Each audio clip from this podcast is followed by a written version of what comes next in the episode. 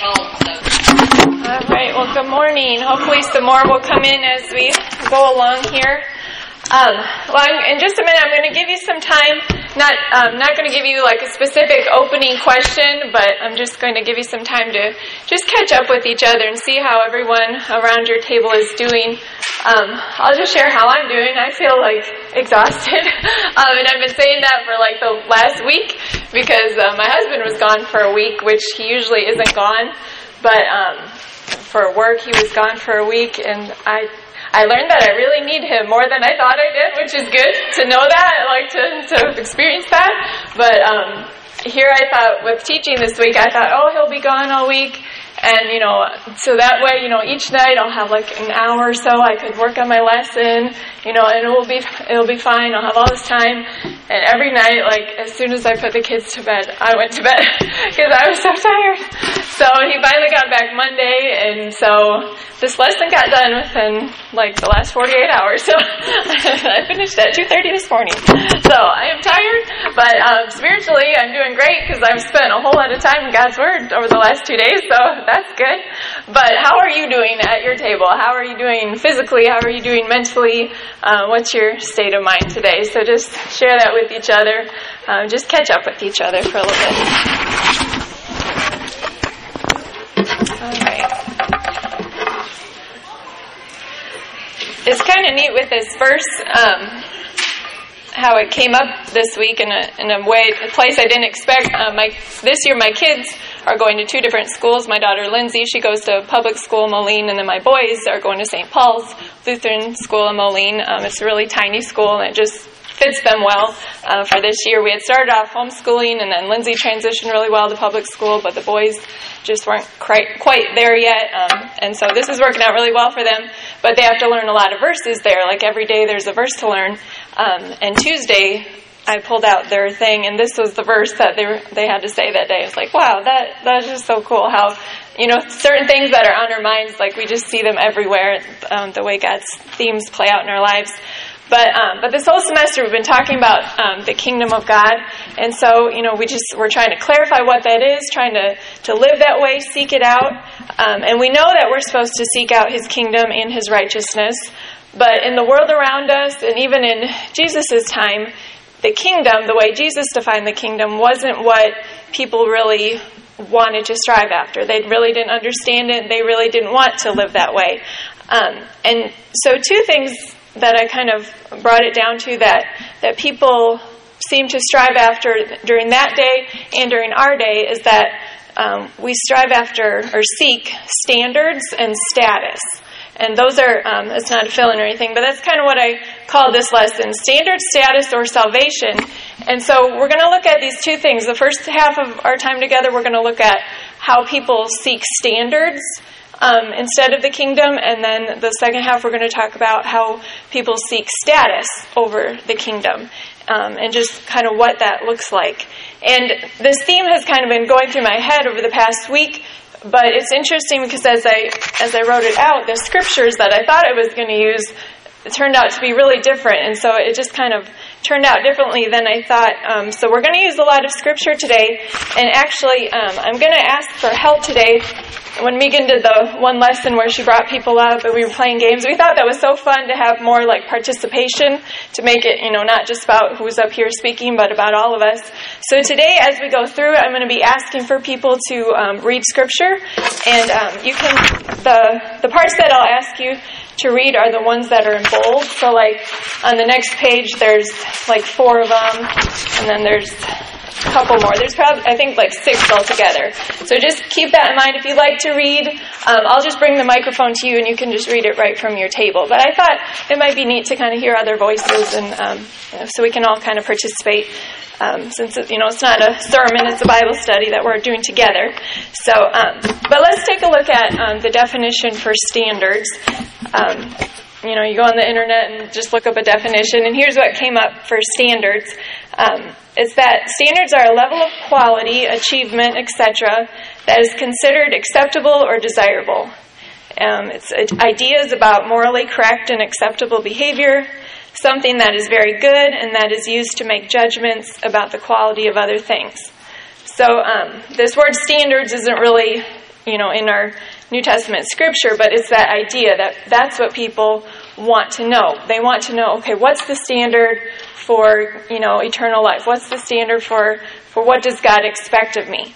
And last week we talked about forgiveness, and Peter, when he came up asking Jesus, you know, how many times do I have to forgive my brother? Seven times? And, and Jesus clarified that.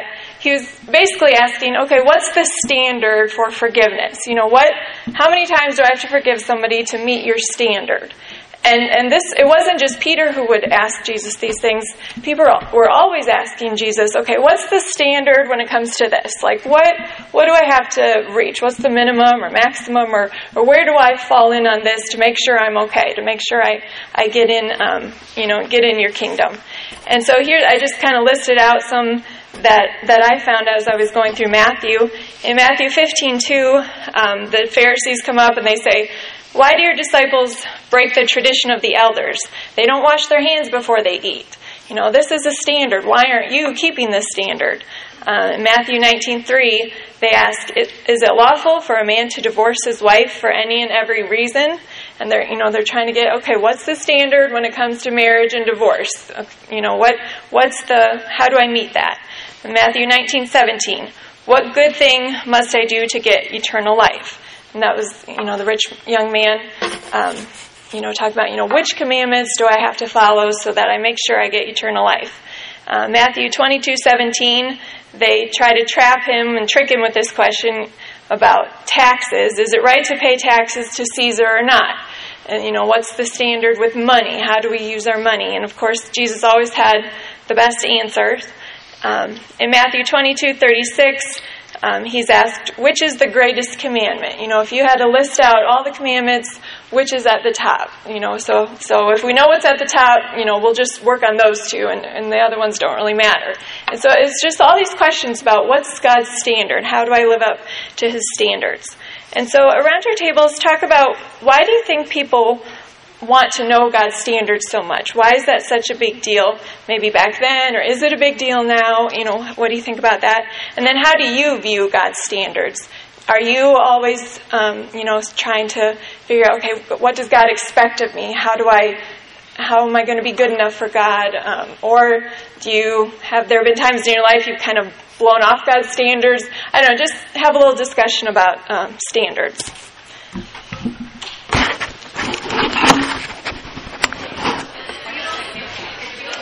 All right, well, let's go ahead and take a look at um, Jesus' answers about standards. Uh, you don't have to turn to this one, but uh, last week, like I said, we talked about forgiveness, and Peter was trying to figure out, okay, Jesus, what's your standard when it comes to forgiveness? And Jesus gave him a really great standard. He said, Forgive others the way God forgives you. That forgiveness is supposed to be an act of mercy. That's a fill in there. Forgiveness is an act of mercy. We, you know, we saw how in the video and in the passage we saw, you know, the the manager or the, the king or whoever was in charge extended mercy to the one who was so in debt that it was impossible for them to pay back what they owed. And that's that's how we are to forgive as an act of mercy. The the person probably doesn't deserve our forgiveness, but we're supposed to to do that as an act of mercy because that's how God forgives. And so it's not about how many times we give, there's not a number or a formula, it's just forgiving the way God forgives. And so um, let's take a look at two other um, scriptures that where Jesus responds about um, about standards. So the first one um, is actually in Mark. So let's turn there, and then would anyone like to read that one? Over here. Okay.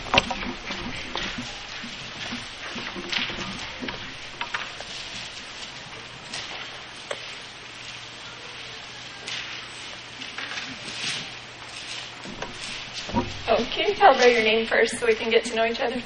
Hi, I'm Terry Cost. Okay, verse 28. One of the teachers of religious law was standing there listening to the debate. He realized that Jesus had answered well, so he asked, Of all the commandments, which is the most important? And Jesus replied, The most important commandment is this Listen, O Israel, the Lord our God is the one and only Lord. And you must love the Lord your God with all your heart, all your soul, all your mind and all your strength. The second is equally important. Love your neighbor as yourself. No other commandment is greater than these. Keep going. The teacher of religious law replied, Well said, teacher. You have spoken the truth by saying that there is only one God and no other. And I know it is important to love him with all my heart and all my understanding and all my strength, and to love my neighbor as myself. This is more important than to offer all of the burnt offerings and sacrifices required in the law. Realizing how much the man understood, Jesus said to him, You are not far from the kingdom of God. And after that, no one dared to ask him any more questions. Good, thank you. And you can just mute that so it turns orange. You can just keep that at your table, and then we'll get it passed around for the next one. So, um, so the greatest commandment out of all the commandments, you know, he was probably thinking like the Ten Commandments. You know, which of those are are the most important? Maybe he was thinking about more because there were a lot of other commandments too. But Jesus brings it down to the fact that the most important thing is love. Um, that's the fill in there, but you probably already knew that. The most important thing is love. And I love how he, I like this version, um, this, there's the same interaction in Matthew, but I like how this one ends and how at the end Jesus says, you know, you are not far from the kingdom of God. Like, that's what the kingdom of God is about. It's not about this list of rules, it's about leaning towards love, and that that's the most important thing. Uh, let's look now at this passage in Matthew, Matthew 19. Um, so, would somebody like to take the microphone from Terry and read the next one for us? You can just stay right at your table. Come on. All right. Can you introduce yourself real quick? Oh, yeah, push the mute so it's green. Sharon Hayes, All right. and it's Matthew 19, 16 through 26. Now a man came up to Jesus and asked, Teacher, what good thing must I do to get eternal life? Why do you ask me about what is good? Jesus replied. There is only one who is good. If you want to enter life, obey the commandments. Which ones? the man requi- inquired. Jesus replied, Do not murder, do not commit adultery, do not steal, do not give false testimony, honor your father and mother, and love your neighbor as yourself. All these things I have kept, the young man said. What do I still lack? Jesus answered, If you want to be perfect, go, sell your possessions and give to the poor, and you will have treasure in heaven. Then come and follow me. When the young man heard this, he went away sad because he had great wealth. Then Jesus said to the disciples, I tell you the truth. It is hard for a rich man to enter the kingdom of heaven. Again, I tell you, it is easier for a camel to go through the eye of a needle than for a rich man to enter the kingdom of God. When the disciples heard this, they were greatly astonished and asked, Who then can be saved? Jesus looked at them and said, With this with man this is impossible, but with God all things are possible. Thank you. So the man, you know, he's he's trying to see what's the standard, what's this good standard. Um, in another gospel, he calls Jesus good. Like he sees there's goodness in Jesus, he sees there's goodness in these commandments. So what good thing? What's the standard to get eternal life? And so you know they go through the conversation about all the commandments. Okay, but what else? You know, um, what do I what do I need to do? And so Jesus' answer is not another rule to follow, but it's sell your possessions, give to the poor, then come follow me. Just follow me. Like that's it. Like do what I do, follow me. You got to give up all this other stuff. You know, you can't follow me if you're holding on to all these things. Just follow me. And we don't really like that answer because it's it's just we can't like check it off. You know, following someone is is just different than following rules because you have to go where they go and and stay close to them and stay connected to them. Um, but that's Jesus. That's the way Jesus wants to live in the kingdom is is to just follow Him. But it's interesting how it, it goes on. You know, the man walks away and he he doesn't decide to do that, and the disciples are are you know wondering you know what well, Jesus says, you know, it's hard for a rich man to enter the kingdom of heaven, and the disciples are just confused by that.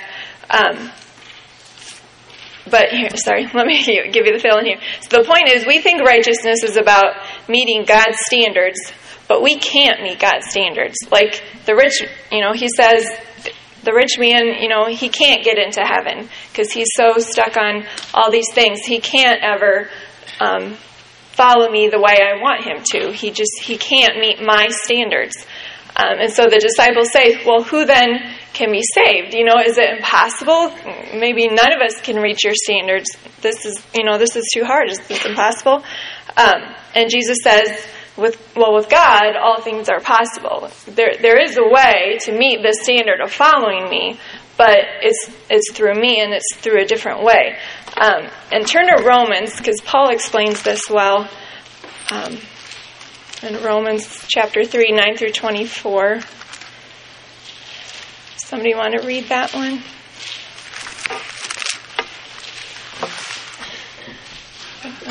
Okay. I know these are kind of long, but Lana Shields. thank you. What shall we What shall we conclude then? Do we have any advantage? Not at all. For we have already made the charge that Jews and Gentiles alike are all under the power of sin. As it is written, there is no one righteous, not even one. There is no one who understands. There is no one who seeks God. All have turned away. They have together become worthless. There is no one who does good, not even one. Their throats are open graves. Their tongues practice deceit. The poison of vipers is on their lips. Their mouths are full of cursing and bitterness. Their feet are swift to shed blood. Ruin and misery mark their ways, and the way of peace they do not know. There is no fear of God before their eyes. Now we know that whatever the law says, it says to those who are under the law, so that every mouth may be silenced and the whole world held accountable to God. Therefore, no one will be declared righteous in God's sight by the works of the law. Rather, through the law, we become conscious of our sin. But now, apart from the law, the righteousness of God has been made known, to which the law and the prophets testify. This righteousness is given through the faith in Jesus Christ to all who believe. There is no difference between Jew and Gentile, for all have sinned and fall short of the glory of God, and all are justified freely by His grace through the redemption that comes that came by Jesus Christ. Thank you. So as we read this, we just realize, you know, there there's no one righteous. We're horrible people. We're never gonna reach God's standards, even if we think we're pretty good. If if that's what we're basing our rewards on or eternal life on, um, you know, if that's how we're going to get to heaven by being good and doing good works, like we're never going to do good enough and we're never going to be perfect enough to follow the law. And so our righteousness comes from God through faith in Jesus Christ. Our righteousness comes from God. It's not coming from these standards. That's why, you know, in that verse in the beginning, but seek first his kingdom and his righteousness. It's not about how righteous we are, it's about accepting his righteousness, um, his mercy to us, and it, it's just all about him. And the problem is that people often have a hard time grasping this truth because they don't see it lived out in the lives of Christians. And I think, you know, there's so many religious people in our world, and religion is about rules and standards, and, you know, you do this every day, or you do, you do that, and that's how, um, you know, you, you know that you're doing well because of what you do. But when it comes to Christianity, it's supposed to be about this kingdom living and this following God and, and just being like Him. But a lot of times we don't live like that. We maybe know it and we'll agree about it, but um, we don't always live it out. Um, turn to Matthew 23. Um, I'm going to read this one. Because this is what the Pharisees and the teachers of the law and the Sadducees, all those groups of people, that's why they kept coming to Jesus asking these questions because that's all they cared about was this law and they didn't understand God's grace and forgiveness and, and His righteousness. They were depending on their own. And Jesus called them out on that all the time. Um, in this part, Jesus says, The teachers of the law and the Pharisees sit in Moses' seat. So you must obey them and do everything they tell you. But do not do what they do, for they do not practice what they preach. They tie up heavy loads and put them on men's shoulders, but they themselves are not willing to lift a finger to move them. So, you know, they're just, they're saying, okay, do this, do this, do this. And with everything they're doing, they're just burdening the people down. And the people, you know, that's not the way to live. That's not life the way God wants us to live, um, to be burdened down by those things. And I love in uh, Matthew 11, I put it on your notes here, this verse that most of us know so well. And it's just so refreshing when you, when you read this, when Jesus says, Come to me, all you who are weary and burdened you know, you're burned down from all these rules, and I will give you rest. Take my yoke upon you and learn from me, for I am gentle and humble in heart, and you will find rest for your souls. For my yoke is easy and my burden is light. You know, you, Jesus is saying, I'm not putting these standards on you and making you do all these things. I just stand up, you know, get those things off, stand up and just follow me and stay with me and, and connect with me and, and just be my follower. And that's what Jesus expects of us in the kingdom. And um, a really good illustration of this is in Luke. Uh, we're just going to read one more section, and I'll let you talk. Um, but just this, it's like a, a physical, you know, just a picture of being burdened and then just Jesus setting us free. So turn to Luke um, 13, uh, 10 through 17. All right, I need somebody to read that one. Anyone?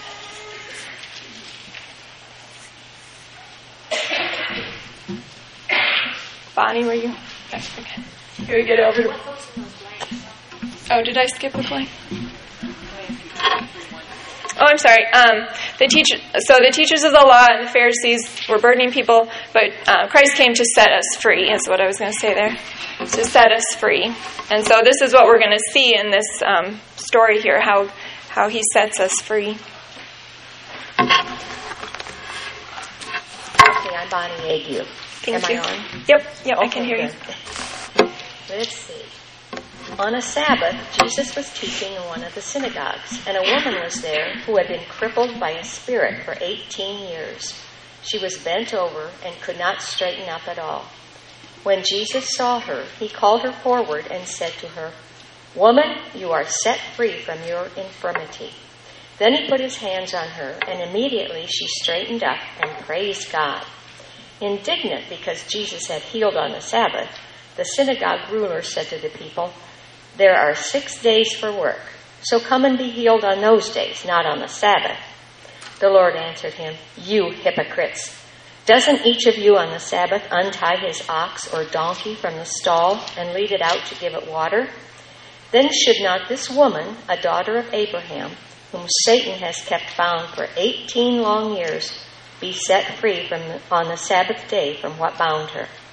When he said this, all his opponents were humiliated, but the people were delighted with all the wonderful things he was doing. Thank you. And can you believe those people? Here, this lady for 18 years, she's been, you know, burdened or you know, crippled, and they get all upset because he healed her on the Sabbath. Like, are you crazy? Like, that is so wrong. Like, Jesus healed her and set her free after 18 years. That is something to celebrate. And that's, that's why Jesus came. You know, we are all crippled by these rules and we're under these standards, but Jesus came to just set us free. And we have to live like that and we have to allow people, other people to live like that um, and not be like, well, you, you know, you're not supposed to do this today, or, you know, I don't know. We pick at people about things instead of just realizing Jesus is trying to set them free, and we need to help them, you know, help that happen and, and just be a part of that and celebrate that. Um, so, talk a little more, you know, your reaction maybe to that story um, around your tables, and talk about do you feel bound and burdened by standards, or was there a time in your life, maybe you aren't now, but maybe there was a time in your life you were, um, and um, or do you really feel set free by God's mercy, and you feel like I can live in just I'm living in the freedom to just follow God the way He wants me to. Um, you know, talk about your journey with that. And then, um, you know, how do we live this out so other people know that it's not about meeting standards, it's about following Jesus? How do we live that out so people know that? So just take some time to, to go over all that. All right, well, we better move along here. Let's Let's go ahead uh, to the second half of this now, and we're going to talk about uh, seeking status now, and how this is a lot of times what people are after rather than God's kingdom. So, the definition of status is the position or rank of someone or something when compared to others in a society, organization, group, etc. Means a high position or rank in society uh, or the official position of a person or thing according to the law. So it's all about position, where we are, uh, where we rank. Um, and this, we can see this a lot in our culture. Everyone you know, wants wants to rank way up high. You know, even like with the Oscars this past weekend, I didn't watch them, but you know, they're, if you watch the news the next day, it's all over. And you know, people are so concerned about getting that that status of winning an Oscar, and um, it's that's what they're after, and that's what our world seeks um, to be recognized like that. Um, and even, you know, I think of like this word status with um, Facebook and how that is a word, you know, what's your status? Um, and really, it, it's interesting because it's like, yeah, that it's really all about comparison. When you read someone else's, like if they're having a bad day, you think, oh, well, you know, I'm glad I'm not having that bad of a day, or, or I'm having a worse day than them. And it's like all about comparison and ranking and, and stuff. So it's just all over with, with status and, and how you rank. Um, so just like people asked Jesus, you know, what's the greatest commandment, Jesus was also questioned about who was the greatest in the kingdom. We see this in Matthew 18:1. Jesus, who is the greatest in the kingdom? Tell us who ranks on top in your kingdom. And of all people, it was the disciples who were asking this. Um, in several, well, a few different places in the Bible, we see the, the disciples were really concerned about this. One time they were arguing about it on the road. One time James and John and their mother, you know, were asking about, you know, you know, in your kingdom, can we sit at your right and left hand? Can we be your right and left hand men? And they, they really wanted to be great in God's kingdom and be ranked um, up high. And uh, we're going to look at a list of the disciples' names listed out here, and I wonder if they ever thought, you know, someday when people write about us, you know, how are they going to list us out? Who are they going to put first? Who are they going to put last? Where, where's my name going to be on that on that list? And um, in Mark, here's a list of their names. Um, they're listed like this: Simon. It seems like he always came first. Simon, to whom he gave the name Peter. James, son of Zebedee, and his brother John. To them he gave the name, I don't know, which means sons of thunder. Um, Andrew, Philip, Bartholomew, Matthew, Thomas, James, son of Alphaeus, Thaddeus, Simon the Zealot, and Judas Iscariot, who betrayed him. And so a lot of times it was like Simon, James, John, you know, they were listed a lot. We know a lot about them. So their status maybe seems more important someone like Thaddeus, like I have no clue who Thaddeus was, really what he did, and you know he's kind of way there down at the bottom. So does that mean he didn't do much, or you know what what what's that rank all about? And so the disciples were pretty concerned about that, and they they wanted to know how they ranked. Uh, well, just to lighten things up a little bit, we're going to do a little um, kind of ranking list activity together. Um, and for this, I need to make sure there's enough people at each table. So if the, the group of three and two, if you guys, just for this part, if you want to combine, and then Cheryl, if you two want to come up here maybe, just so there's more people to make this work better.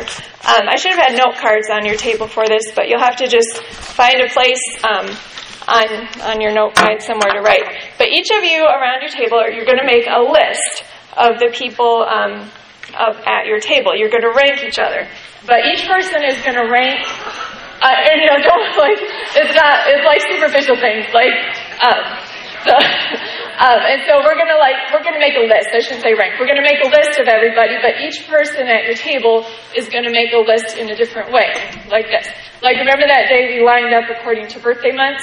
Well, maybe you could one person at your table maybe could um, make a list of everyone at your table, starting with, okay, who's in Jan- whose birthday's in January, they come first. Whose birthday's in February, they come next.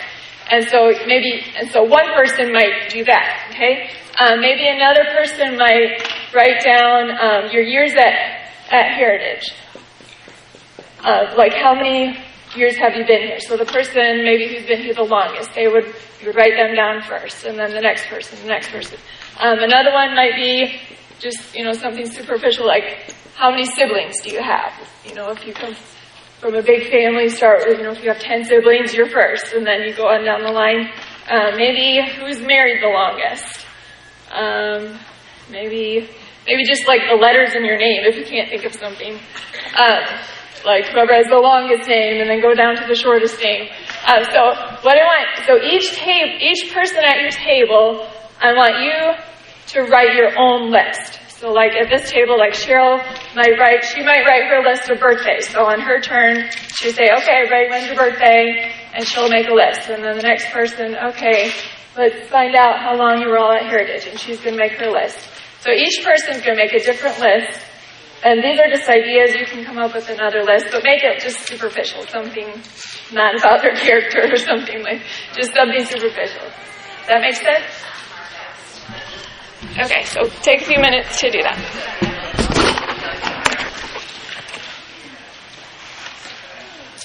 So on every list, your name is is in a different spot. So it depends who made the list, right? It, on where where you're going to end up or what this what the standard is can use that word again of, of you know where you're going to be are you going to be first or last and so whose list are we talking about and and the disciples wanted to know Jesus's list um, flip as we talk about this list of disciples talk um, sorry flip to Matthew 10 I'll just read these couple verse, verses here that where uh, Matthew lists out the disciples and they're pretty much the same. He starts with Simon, he ends with Judas, and then there's just a couple things that are a little bit different in between. But for the most part, this is how the disciples were always listed.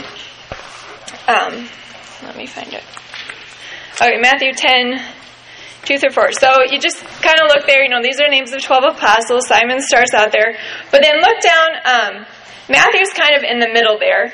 And look at when he makes the list, I thought this was interesting, and, and maybe this isn't the way he meant it to be, but it made me think of something. Um, he put Matthew the tax collector when he wrote um, his name in the list. So Mark Mark didn't put that, um, but Matthew about himself he put Matthew the tax collector. And you know some of the other ones there were like little clarifications about who they were, son of so and so, or and so maybe Matthew was just like clarifying who he was. But when I read that, what kind of stood out to me was like maybe he put that in there to be like, can you believe I made this list? Like I'm a tax collector and I made the list. And like he's just he doesn't care where he is on the list. He's just really happy that he's on the list. And and that's how we should be too as Christians like it doesn't matter where we are on the list. Like we just need to be happy we're on the list that God called us at all. Um, and that's something uh, Matthew nine nine through twelve. Oh wait, no. Ah, sorry. I'm getting ahead of myself. Um, we're going to look at something later, but um, let so you know that's that's what we really need to be um, concerned about. So just um, real quick, let's go ahead and look at um, this passage where Matthew is called this tax collector, this unlikely person to make this list of disciples. Um, and this is a shorter passage. Would anyone like to read this one? Bonnie has the microphone. It's just Matthew nine uh, nine through twelve. Anybody in her area want to grab that? Please? Oh, wait, wait. Tell us your name. Oh, it should be green when it's on.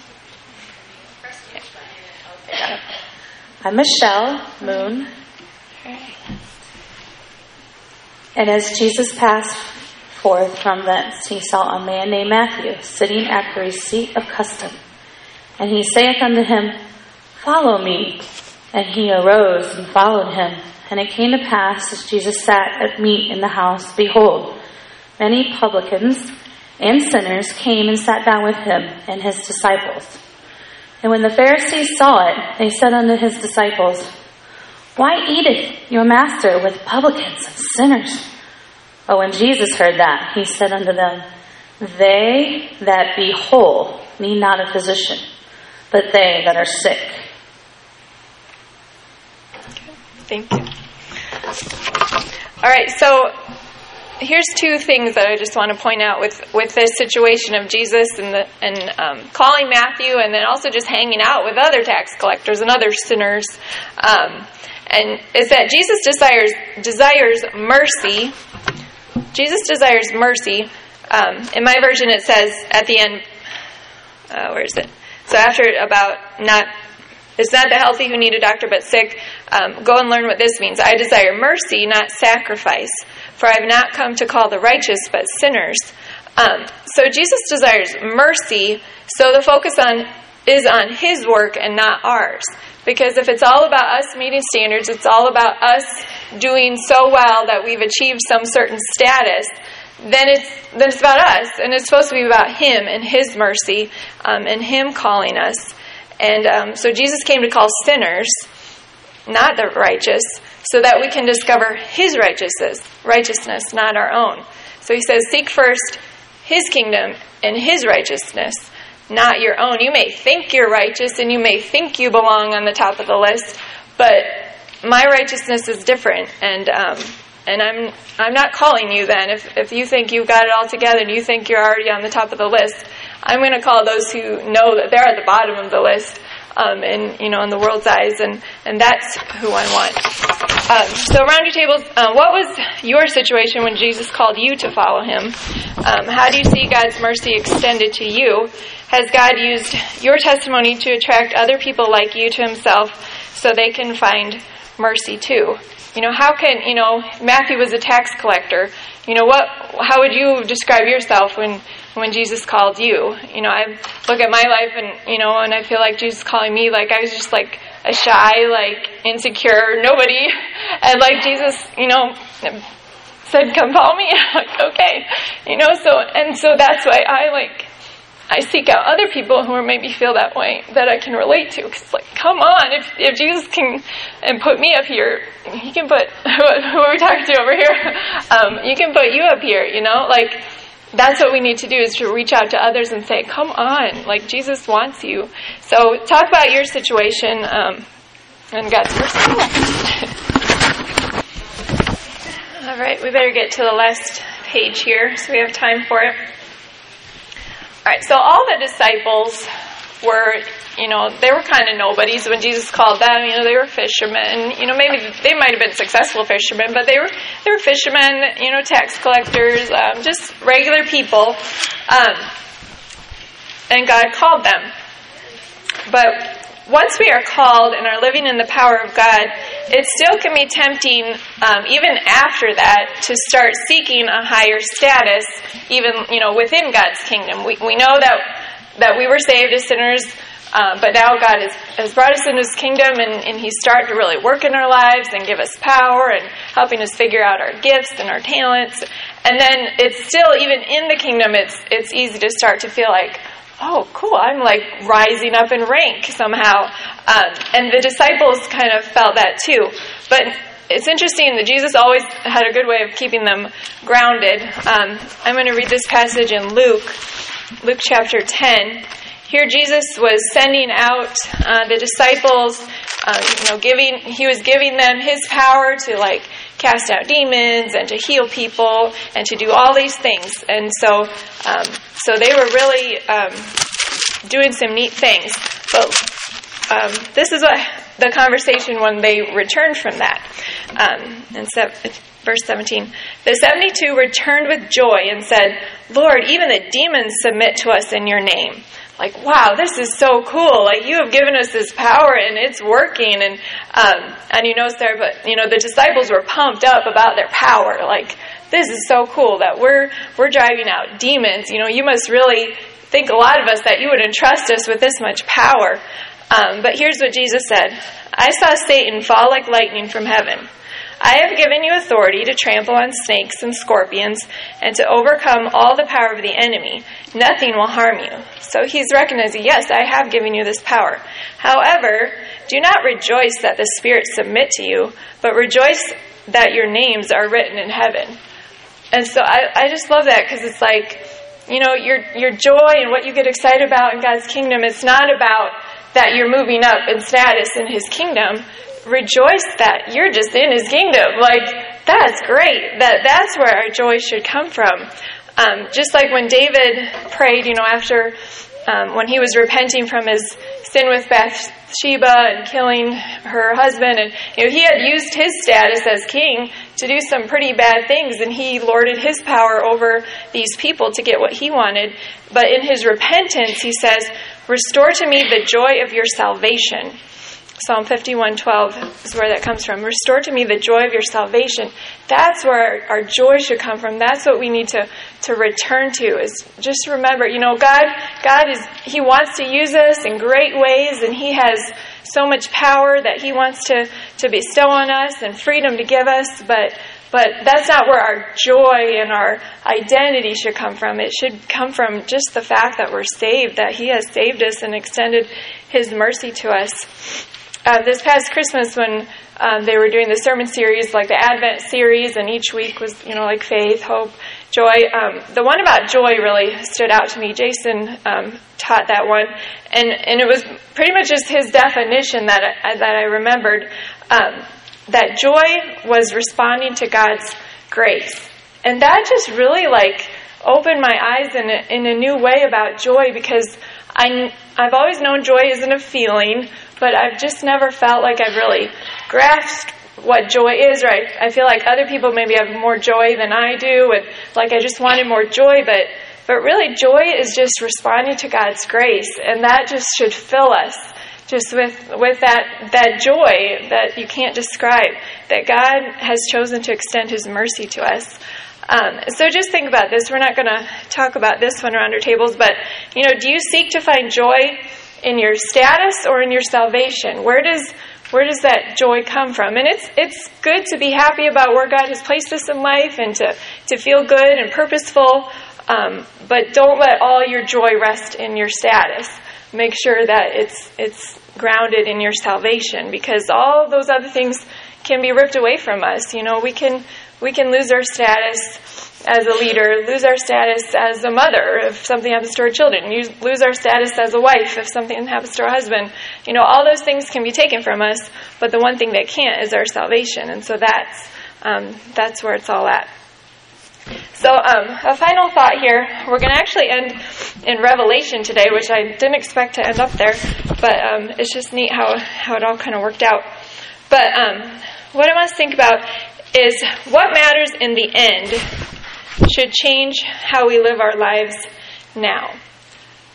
So as we live out this kingdom life, you know, we need to think about okay, what what really matters to God and what really matters in the end when all is said and done. Is it going to be about standards? Is it going to be about status? Um, you know, what what is that going to be like? What does what matters to God? Because whatever it is, that needs to change how we live our life now. Um, it was funny this morning when I was um, getting dressed. I was like, oh, I don't know what to wear, and you know, you look in your closet and just like, oh, like, and I was tired, and like I didn't care.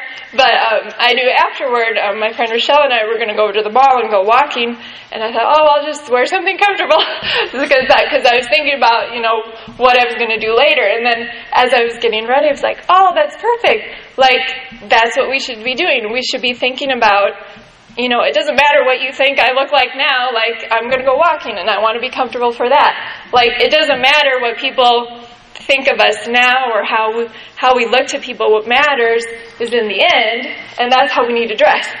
like, we need to dress for what's coming. We need to portray what's coming. You know, uh, Margie talked about like the wedding clothes. We need to be sure those are the clothes because in the end there's going to be this great banquet and we need to be dressed for that banquet and we need to make sure um, we have that on. So let's look at um, this passage in Revelation. Let's look at what's going to happen at the end and how how we will be judged, how our lives will be judged. Will it be on standards? Will it be on status? We know it's not. Um, but let's look at this passage here. And if I could get one more person to help us read it. Um, Revelation 20. I don't know where the microphone is. Oh, up here. okay, and Anyone? One more person.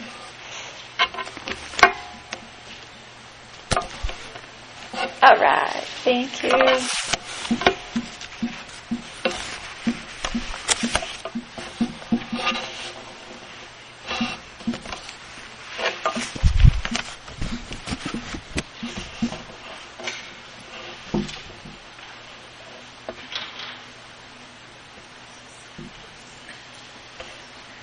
Hi, I'm Tanya.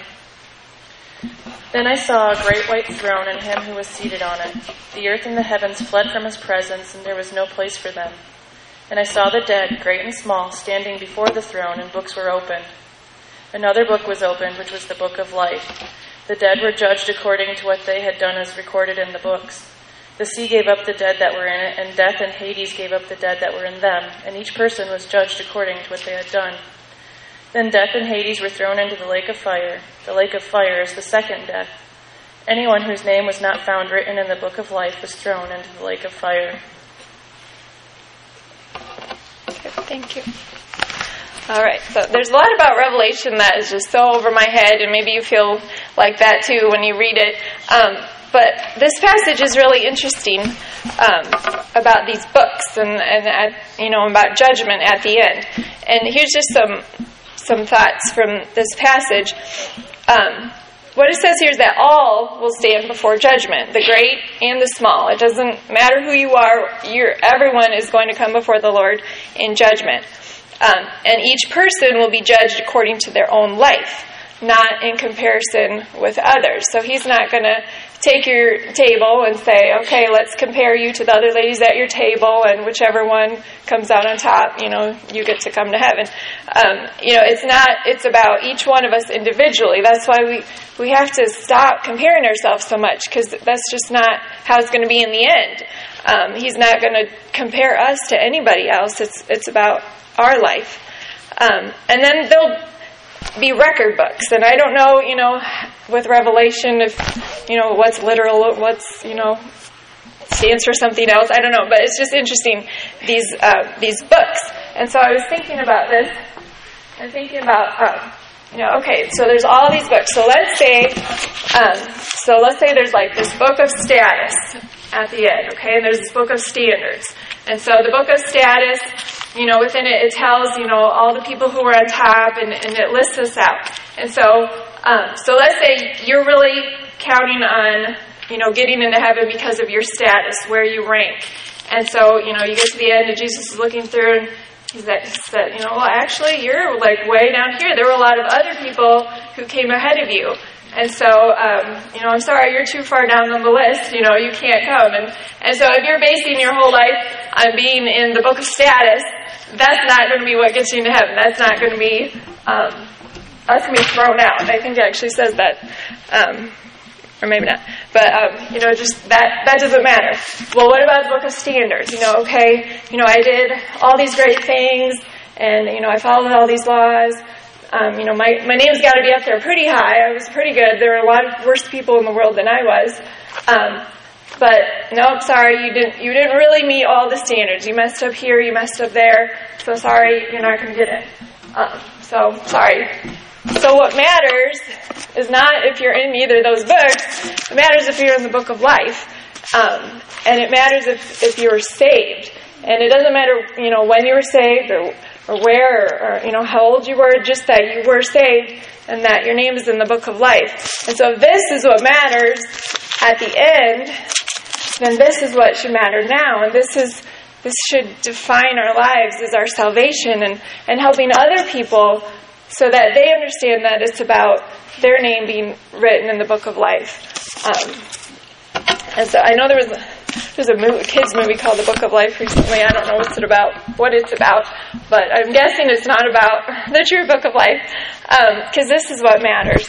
Um, so just as just a final conversation here around your tables, um, you know, maybe ask this. I think we assume everyone, you know, we know, or everyone here knows that their name is in the book of life, but, but do you, can you say, can you say today, yes, my name is in the book of life. God has saved me. I believe I'm following, like, I know my name is in there. Are you confident of that? And then how can you spread this good news of salvation to others, because that's what the kingdom is about, so that other people's names will be written in the book of life too. Um, so, so is your name there? And then how can you live this out so others know this too, so that they're not living their life by standards and status, because um, in the end, that's not going to hold up. Um, so, talk about that just in these last few minutes, and then I'll end with prayer. All right, well, I'll go ahead and end in prayer.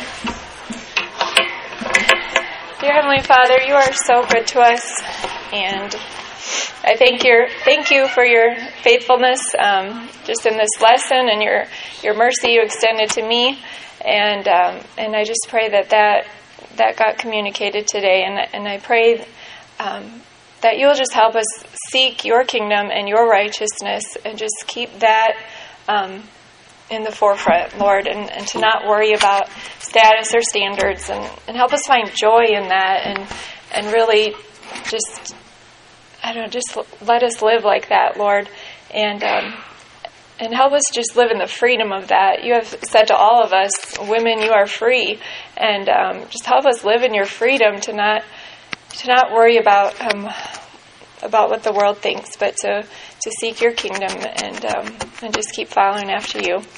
We love you in Jesus' name, Amen. Lori. Do you notice your name up here?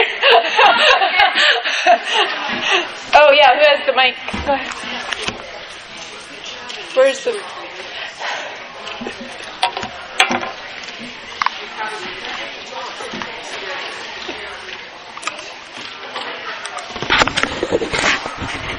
You didn't get it to work? It just has to be green.